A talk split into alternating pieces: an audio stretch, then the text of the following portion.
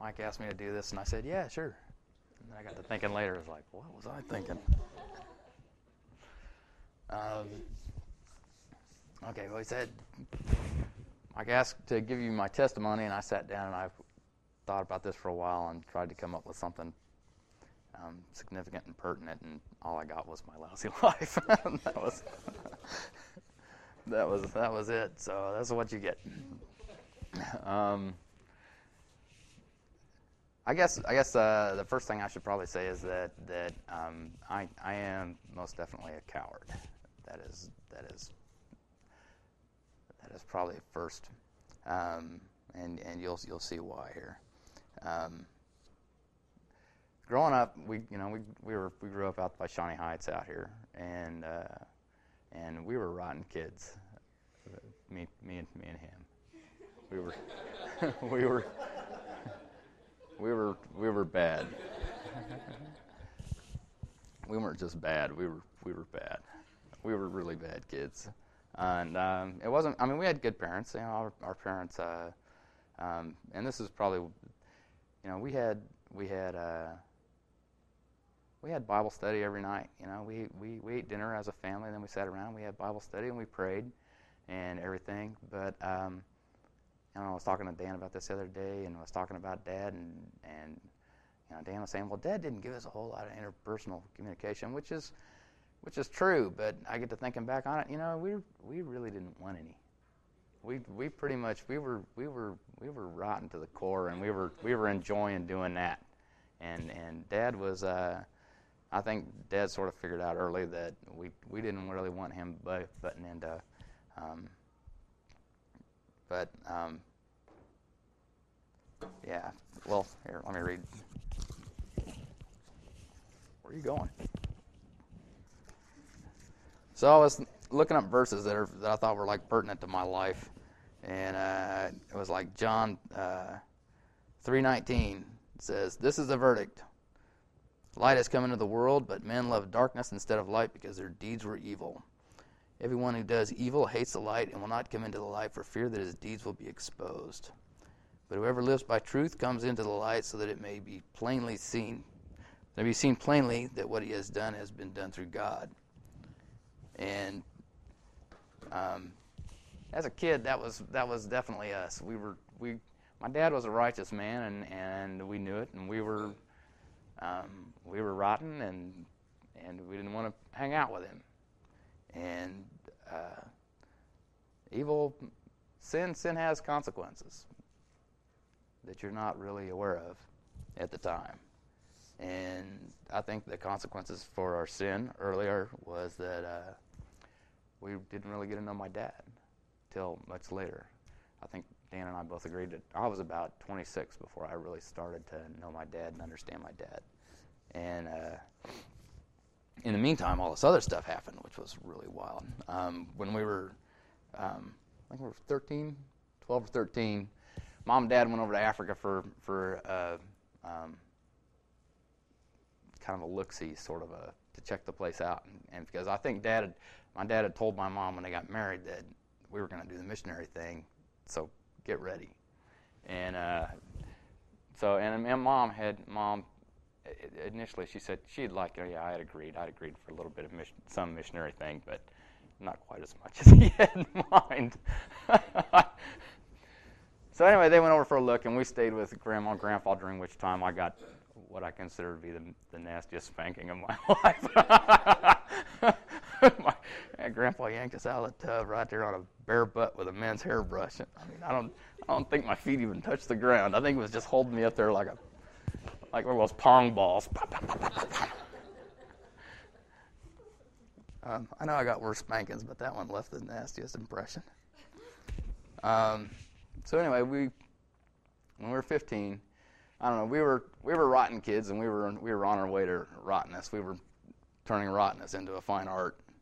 Um, to this day, my mother really doesn't have any idea of, of, some of the things we did.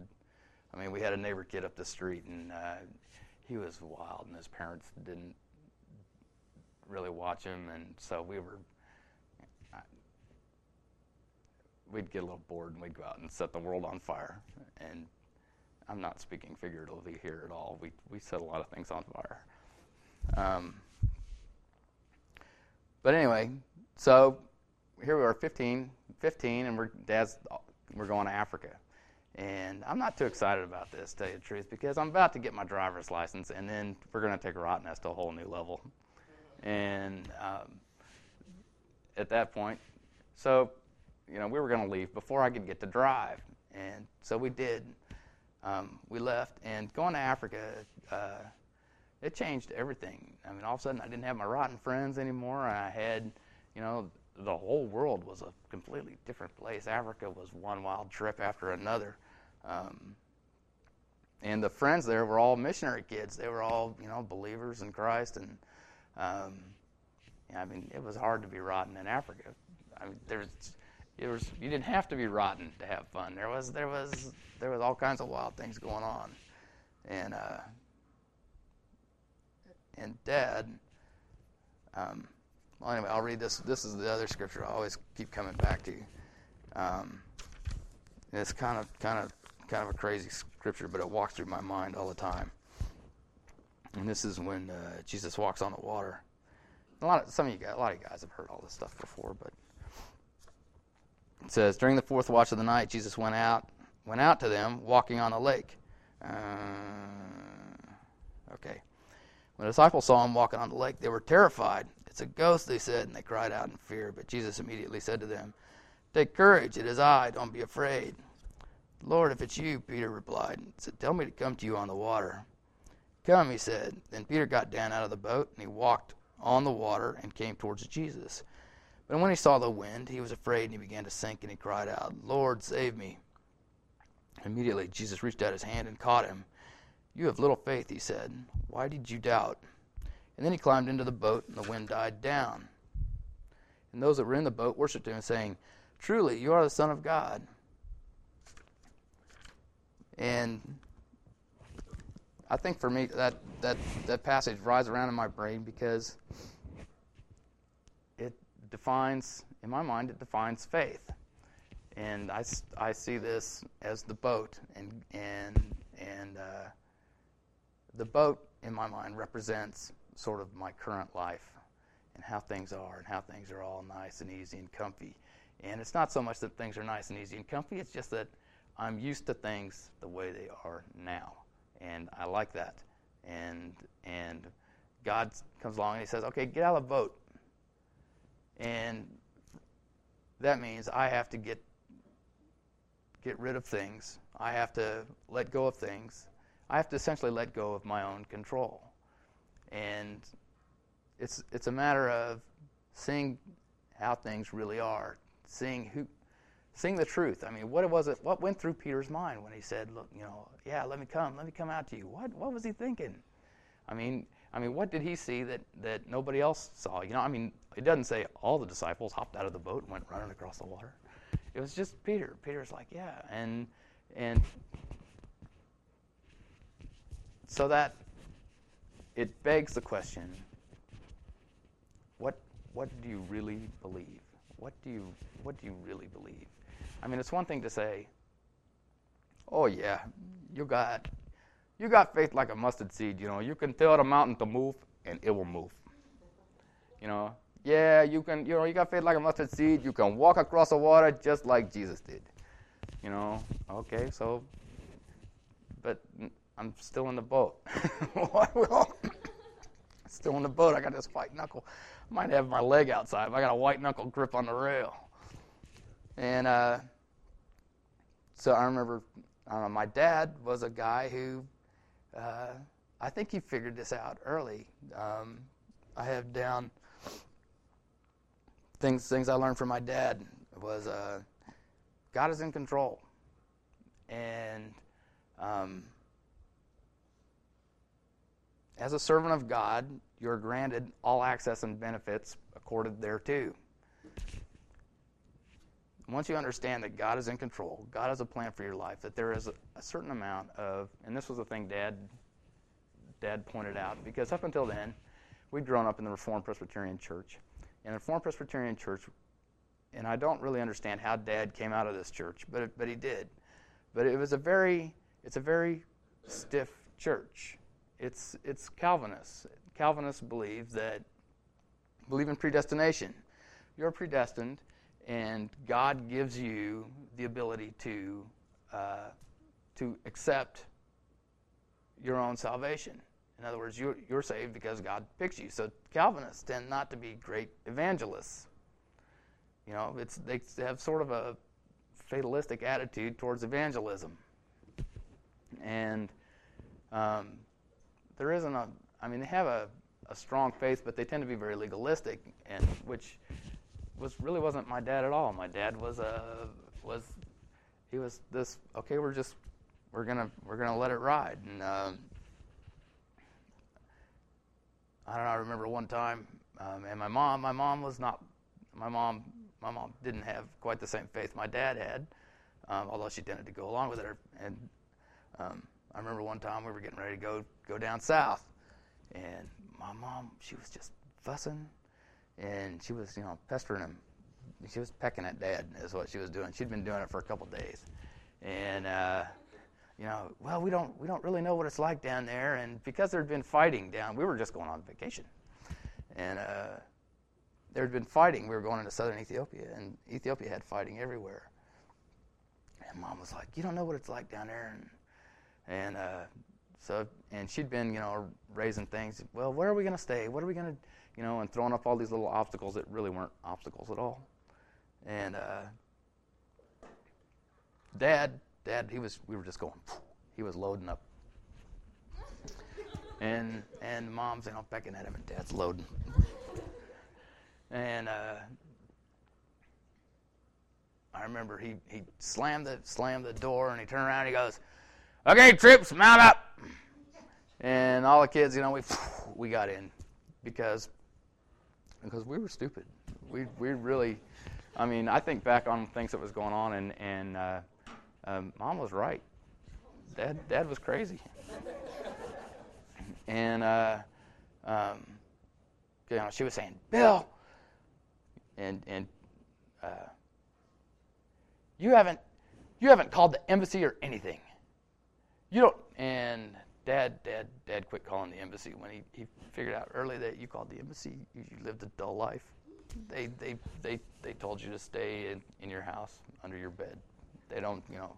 It didn't make any difference what was going on. They they they you know didn't like you. So he'd call the British embassy. And the British embassy, you know, dad wasn't their problem. So they'd, oh yeah, go, have a have a good time. Sure.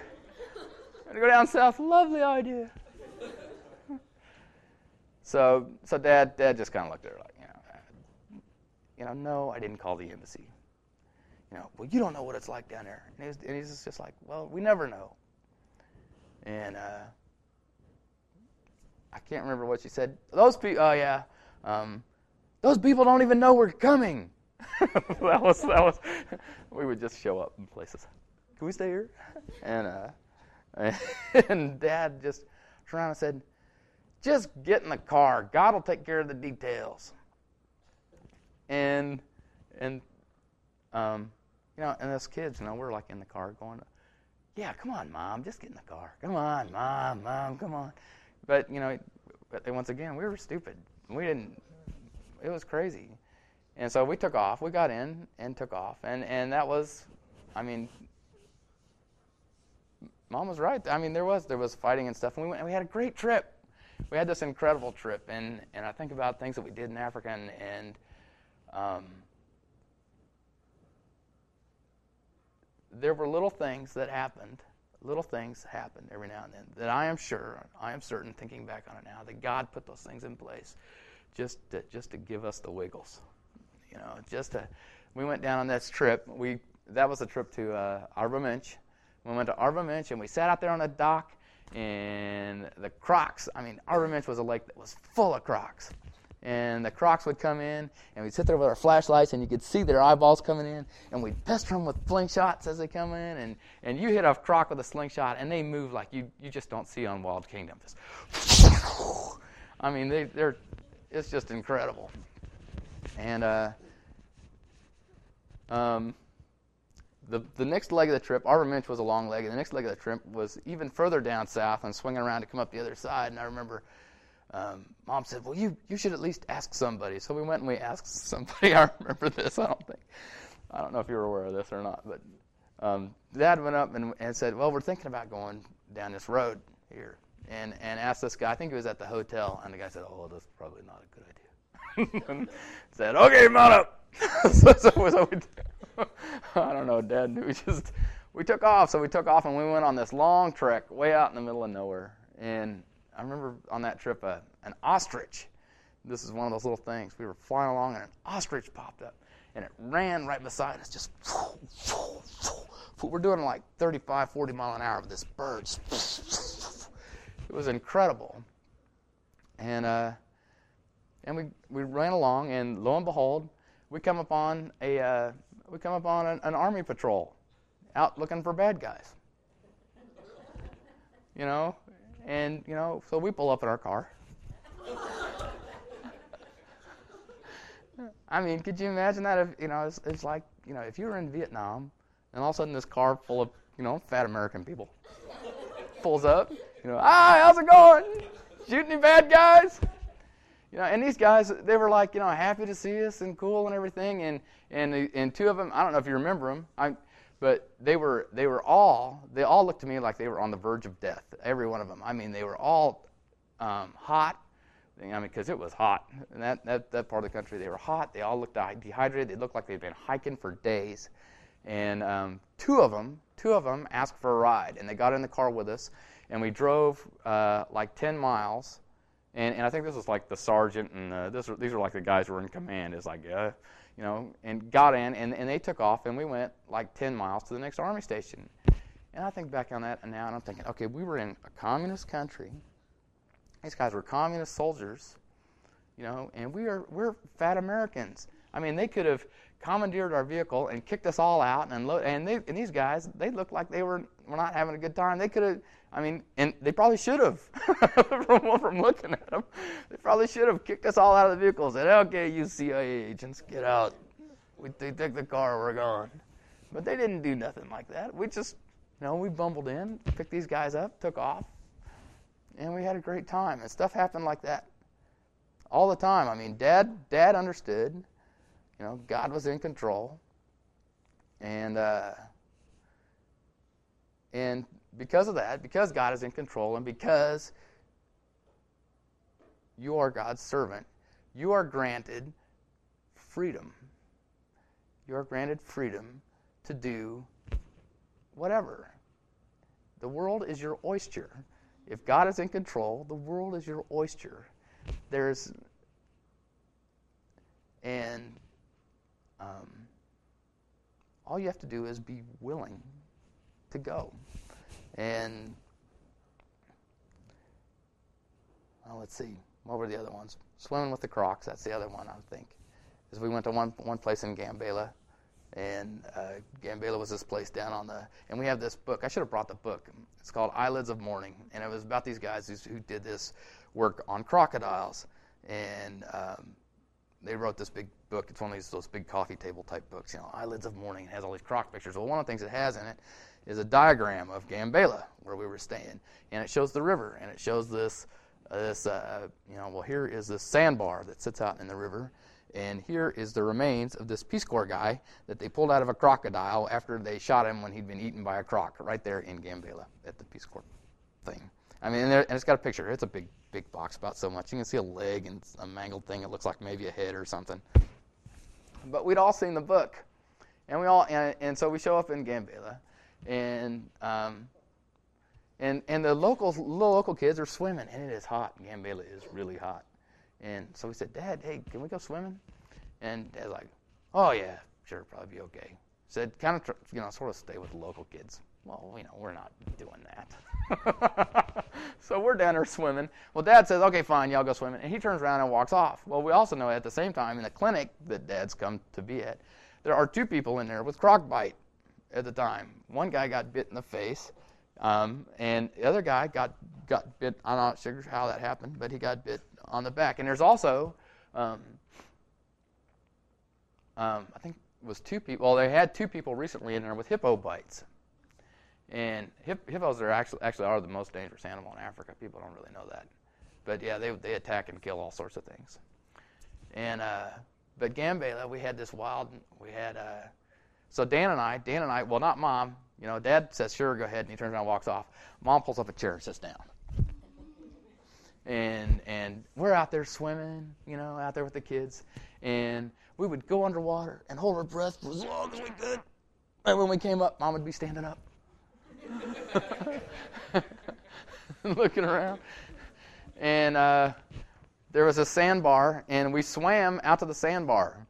I mean, we took the exact same trip that the Peace Corps guy who got taken by a croc took it. We swam out to the sandbar. Do you remember that? And when we came up out of the sandbar, two little crocs hopped up on the other side and jumped into the water. And uh, you know, we were we were just crazy. I mean, Dad, Dad was like, you know, okay, if the crocs are going to eat my kids, then it's all in God's plan, and that's fine. And he's willing with that. But we don't know that. We're just, you know, out there, you know, we're our ignorant selves just daring them to take a bite. Come on.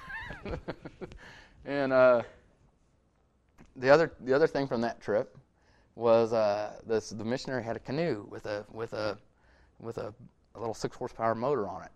And so we all piled into the canoe. Oh, there's hippos up here. Yeah, let's go up and see the hippos. Oh, and the other thing is when we took off in the canoe, I don't know if you remember this, we got about 50 yards past the sandbar, and this big old croc popped up right there in the water and kind of swam beside the boat for about, you know, 10 feet and then went back down. And so there was, I mean, the river was full of crocs.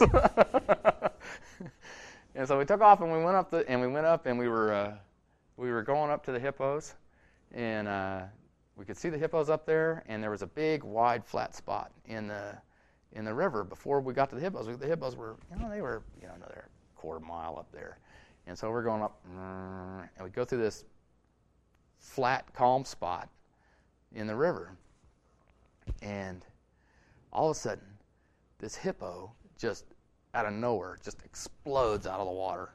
I mean, I mean, it looked like it was about six feet you know, off the off the boat, and it just comes just straight up out of the water and like goes ah, like this with its mouth, and and I hear my sister. I mean, the, that's the other thing I remember about it is my sister just going ah, and. Uh, and, and, I mean, it jumped. I mean, it had. It looked like it looked to me like it jumped just completely out of the water. I mean, I could see its belly, and I'm sure it, all it did was just moving backwards. But you saw this huge mouth and everything, and then it just went boom down in the water, and the water cleared over, and it was peaceful, and we didn't see anything again. and Dad said, "Well, maybe we better turn around." so we turned around and came back. Um, but I don't know Africa was was one crazy trip like that after another. I mean, it was just. Um, I remember in the game parks, you know, we'd go in the game parks and and we'd be back there driving in the trees. You know, we'd be following these little trails. We had this little um, Datsun 120Y. It was a itty bitty little station wagon. It just barely fit all of us in there. And Dad would be going back through these through the trees and the things, and uh, we'd be passing huge piles of elephant poop I mean, fresh, huge, fresh piles of elephant poop, and, and there was elephants everywhere. We'd be seeing them, and Dad's just driving back in there, and Mom is just freaking right out, and you know, Bill, there's no way you'll ever be able to back out of here. If we see an elephant, you won't be able. And she was right. There was there was no backing out. Dad wasn't. Dad was just going to have that elephant sitting on the hood of that car, man. And um, and that's that's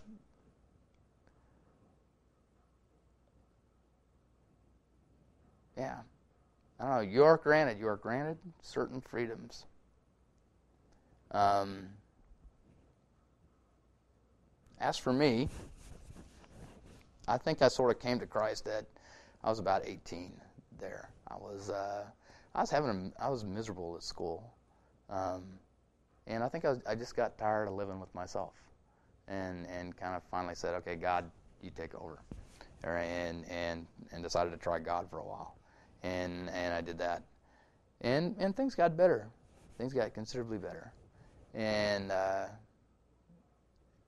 it wasn't until um, I came back to the states that I kind of had this rethinking. Well, maybe I've been perhaps a little bit rash in my my jumping, up, you know, to seeing God, and I should go out and explore things on my own a little bit. And so I sort of went south for quite a long while, and actually didn't really seriously come back to God. I mean, I, I you don't really go south. I, my basic theory is that we are all created in the image of God, and that and that because we are created that way, we have an innate ability to recognize truth when we see it. So, when when you share the gospel with somebody, they know it. They know it for the truth. There's no you don't have to argue with them. You don't have to. They know it. That's this is this is my theory. Is because you are who you are, because you are made who you are, you know it. And people so even though I told myself that I was really on a quest for truth, I, there was no quest. I was I was basically just turning my back on God and doing whatever I wanted to do, and I went about that way for, um, well, Natalie and I got married, and it really wasn't until the kids were born that um, that I sort of you know I mean and I flirted with God because when Natalie and I first got married, uh, we we had a rough time for a long time, a lot of years. About the first first five years of our marriage were pretty much hell. And uh, and but even then, I mean, back to Peter going, you know, Peter Peter he starts to sink and he's in trouble. He's crying out to God, and that's and that's kind of the way I was a lot. It was I was, you know, Peter'd start. I was when I'd I'd sink and I'd cry out to God. Our marriage would get in trouble, and I'd say, okay, well, um, well let's go to church. You know, and we'd start going to church, and and that helped. That helped a lot. Um, it's hard to be mad at your spouse in church. and uh,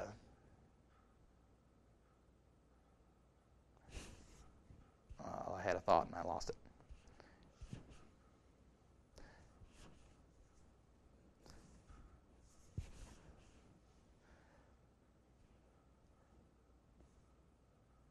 But anyway, um, the kids were born. When the kids were born, um,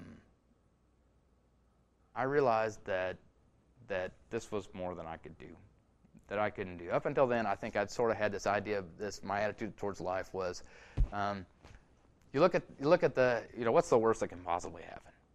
I'd say look at any situation. I'd say okay, what was the worst that could possibly happen? The worst that could possibly happen would be, la da da da da and then I'd ask myself, okay, could I live with that if I really had to?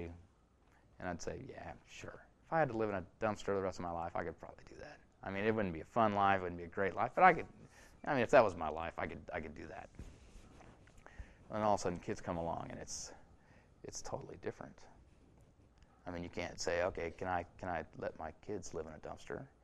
Can I? Uh, I mean, can I? You know, they're they're laying there, and they're these, these twins, and they're these little skinny things, you know, with their fingers and uh, and and you know you lay sitting there watching them at night, and you're thinking, um, there's really nothing, nothing I can do to make these kids even breathe. You know, if this kid quit breathing right now, quit breathing, and you know when they're little like that, you know, that's that looks like a distinct possibility. These guys could just quit any minute, and and uh, and I think that's when I that's when I I, I guess sort of gave up and kind of said, okay, God, you know, I need you. I, I, I can't do this. This I can't do. And uh, and and that's when I um, began to follow God reluctantly. I'm I'm like I'm not sure what movie that is with the guy that's who's dragging the dog. He's got the dog on the leash and he's walking along and the dog's just and that, that I'm that dog. Um, So, and let me see, where was I at? Raise up your children in the way they should go, and when they're older, they will not depart from it. Um, I can pretty much guarantee that the reason Natalie and I are married today is because of uh, the instruction I got when I was a kid. Is because sitting, the things we did, sitting around the table, reading, reading the Bible when I was a kid, and and you know the missionary school and all that other stuff. Um, you know, being pelted with scripture and and and um, you know watching my dad and that sort of thing. That stuff, I'm almost certain that's the reason Natalie and I are married today. And what else?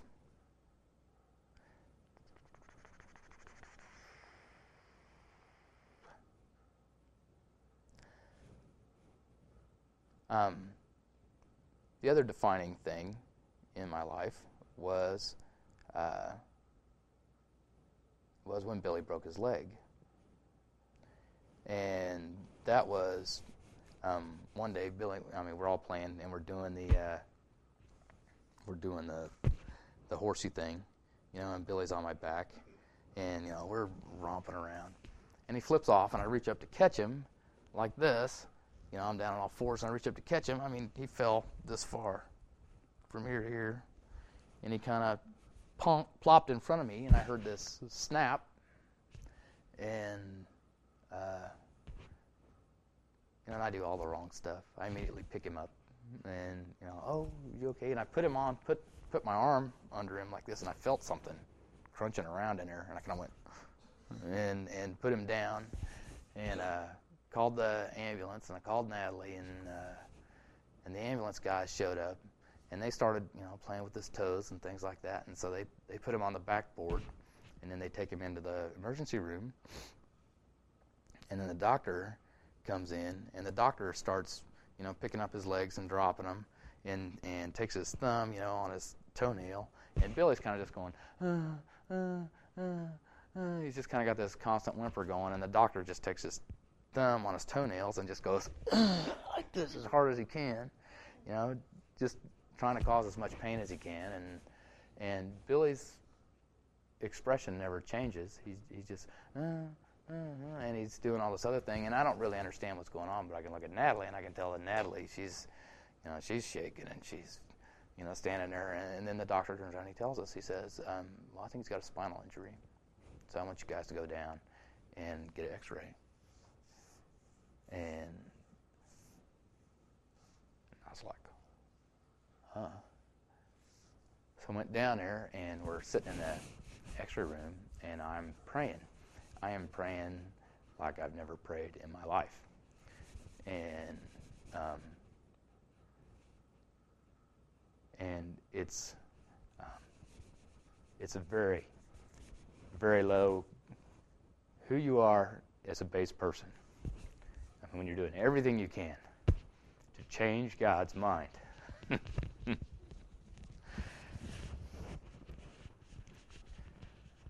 and, and I'm getting belligerent. You know, I'm saying, you know, you say, you know, what, what, you know, what father when his child asks for a, you know, asks for bread, his father gives him a snake. You say this, and you say,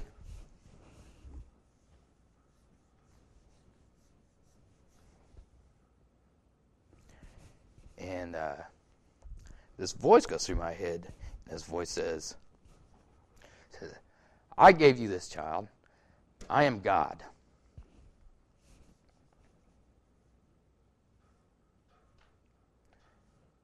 And I just kind of went, okay, whatever you want to do. And after that, and it wasn't five minutes after that, because I think after that I started praying, you know, okay, help me, help me to deal with this. Just help me to, to come, come, to grips. And after that, the nurse came out and told us that he just broke his femur bone and that it wasn't a spinal injury. And so I don't know. You ask me, you know, okay, did God do a miracle and change things? Well, in my mind, He did. Um,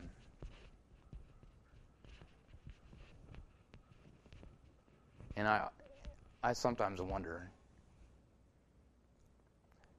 if I had not been such a coward, if I had not fought so hard, if I had been willing to go along with whatever it was that God had planned to begin with,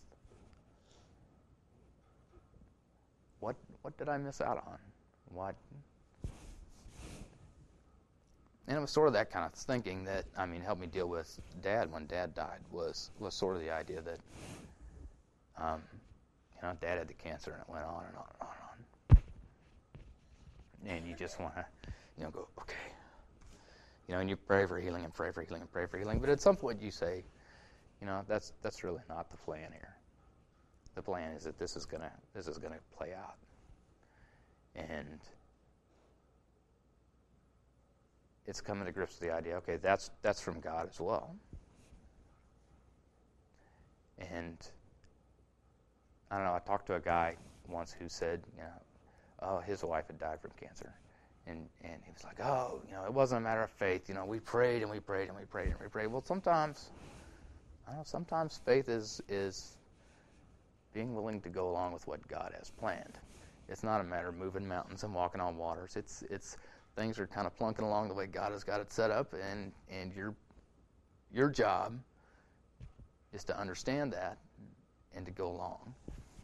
Um, and the other thing, this is sort of the end. Um, at least that I got from my dad was the idea or the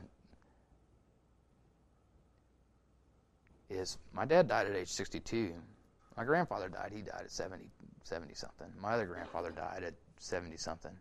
Um, he he died of a heart attack. He he was up working on a windmill, and had tied himself to the windmill and was working along and was out there. And then he he came down from the windmill and sat next to my other great uncle. I'm not sure Uncle Andrew. I'm not sure how he works. And he said, "Oh, I'm not feeling too good." And then he went, Clunk and that was it. And he died. And I was, was like, you're just lucky he didn't die five minutes earlier, tied up to that windmill. but uh, um, I think when Dad died, what got me thinking hard was was I'm guessing Dad was in better shape than I am. I mean, I mean, I, I did. I mean, I chewed tobacco for 15 years. Um,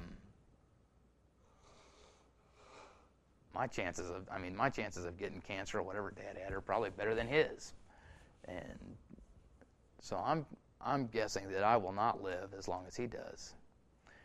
And I think what, but it,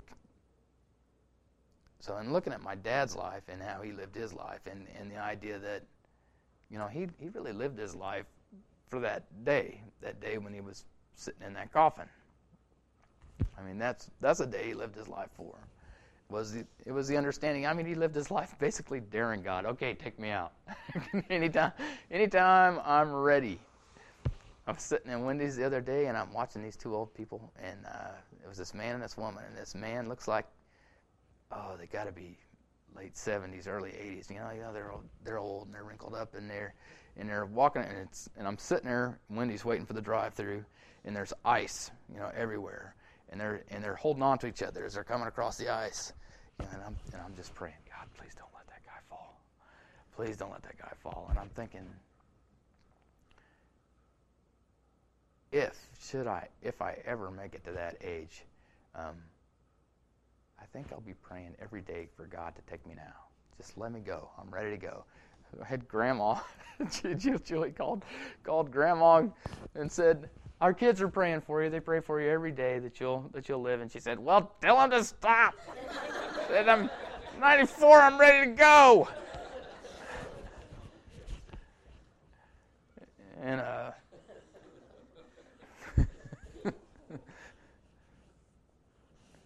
so I don't know. Um, so in terms of back to once you realize, once you come to the conclusion that you are mortal and you are going to die when you're young, you never, it, it's, it's a very far possibility. It'll never happen. It never actually going to happen to me, but it will. And when you, you realize that and that begins to sink in, um, it sort of narrows your focus a little bit. What sort of things are worth fussing about? What sort of things are worth being hot about? What sort of things can you control and can't you control? My dad, my dad never really gave us a lot of, you know, we, we talked about how much interpersonal communication dad gave us. But I don't think dad really put his faith in his ability to control us because I don't think he had any.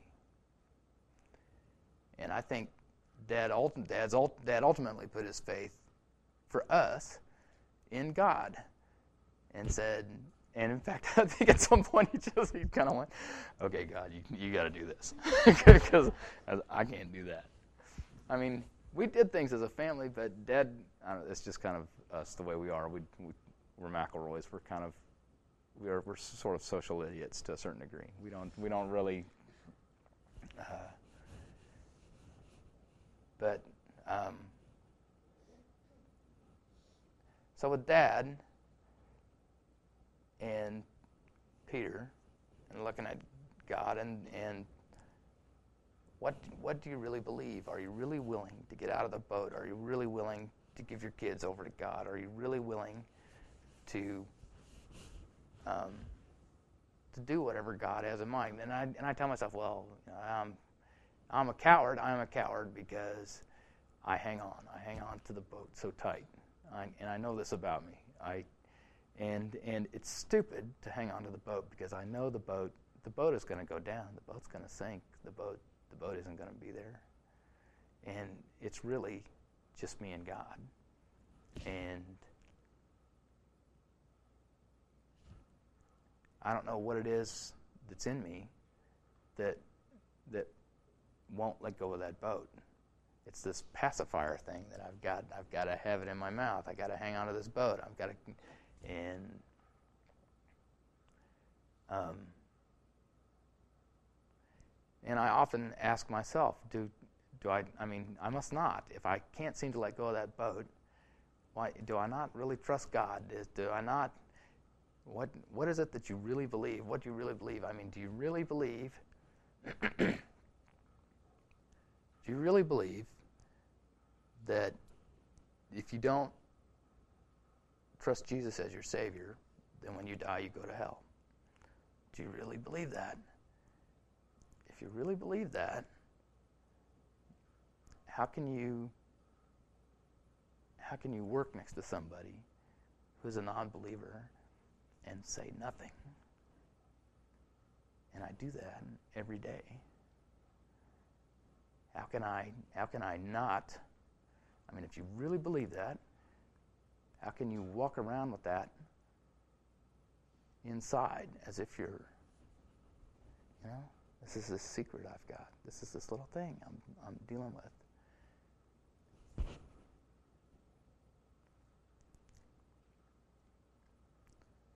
So, um, so that's me.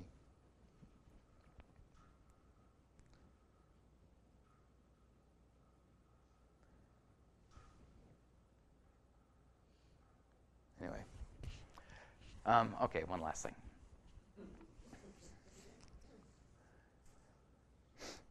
Back to the what do you really believe in as God in control?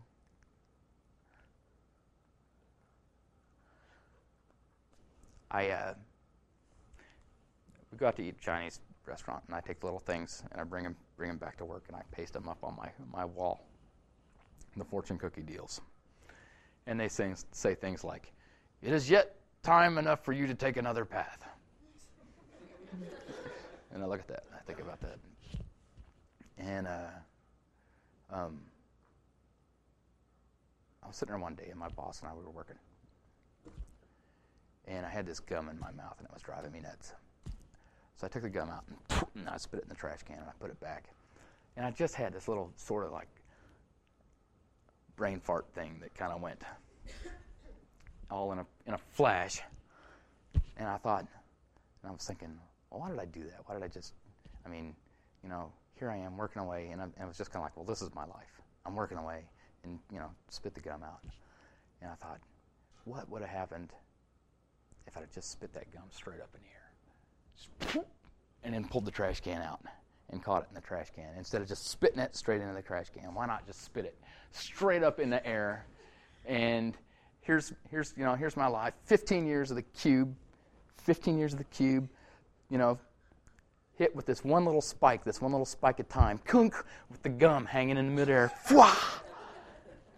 and zoom and then the gum goes in the trash can. So i wrote me a little chinese thing and it just says spinning ball of gum and i typed put, pasted it up on the on my thing. Nobody's ever asked me what does spinning ball of gum mean. But and I think what was going through my brain was just at the idea that here I am, I'm going day to day to day to day to day, and I'm in my cube, and I've got this cube wall up between even me and the window outside. I can't even see outside. I mean, they've got they put a cube wall between my, my desk and the window. and I mean, it's like I was going to escape or something. And I'm working away, working away, and here's here's and and this the gum, it's like I can just see that.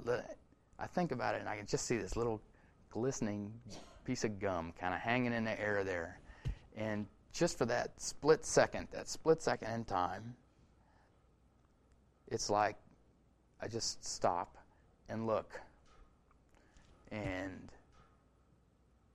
and if you just took that whole that one little slice in time and just froze it all, froze everything in that little slice of time, and then just went looked looked at all of it, just looked at it, looked at it all, and you would have, you know, I got you know the person sitting next to me and look at who I am, and I am this this this amazing this amazing machine, which um, and and to me that's the best the best argument against evolution is is that it's just incredible.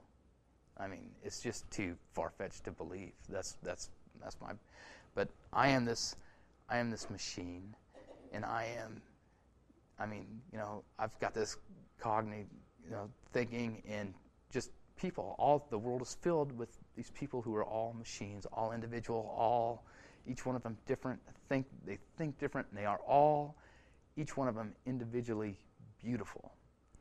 And the world and um, you know, the Bible says, and, and I struggle with this when The Bible says, you know, I, you know, if you love your life, you'll lose it. And I'm thinking, how can you not love it? It is just, it's all just incredibly beautiful. I mean, even the bad stuff is is still, it's all worth doing. It's all. Um, you ever seen Joe versus the volcano? In that one, I don't know if it's kind of a silly little movie but in one, in one scene, he stands up and he says, he says, he says, God, whose name I do not know, says, I thank you for every second of my worthless life. And that's kind of the way that, that, that spinning ball of gum is. You know, you look around and it's all just incredibly beautiful. And then the gum begins to move. And then there's the next second. And it's, it's equally as beautiful as the last and then the next one, and then the next one, and then it becomes this constant flow of uh, just incredible beauty and organization and music. And um, I think about that, and I know that my God is incredible. That this this is what my God had in mind was this constant flow, this and so when people say to me, heaven, heaven sure sounds boring, sitting around playing harps and stuff.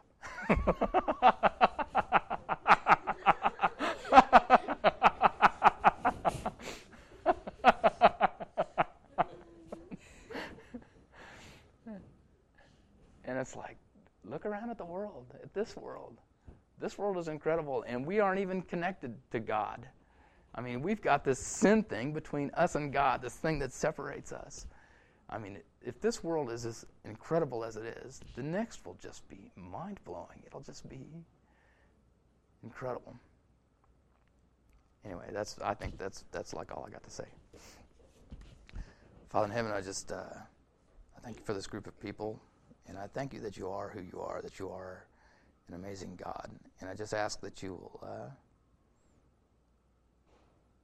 you'll give us the, the will and the strength and the ability to let go of our fears and to to accept the the abundant life that you have prepared for us.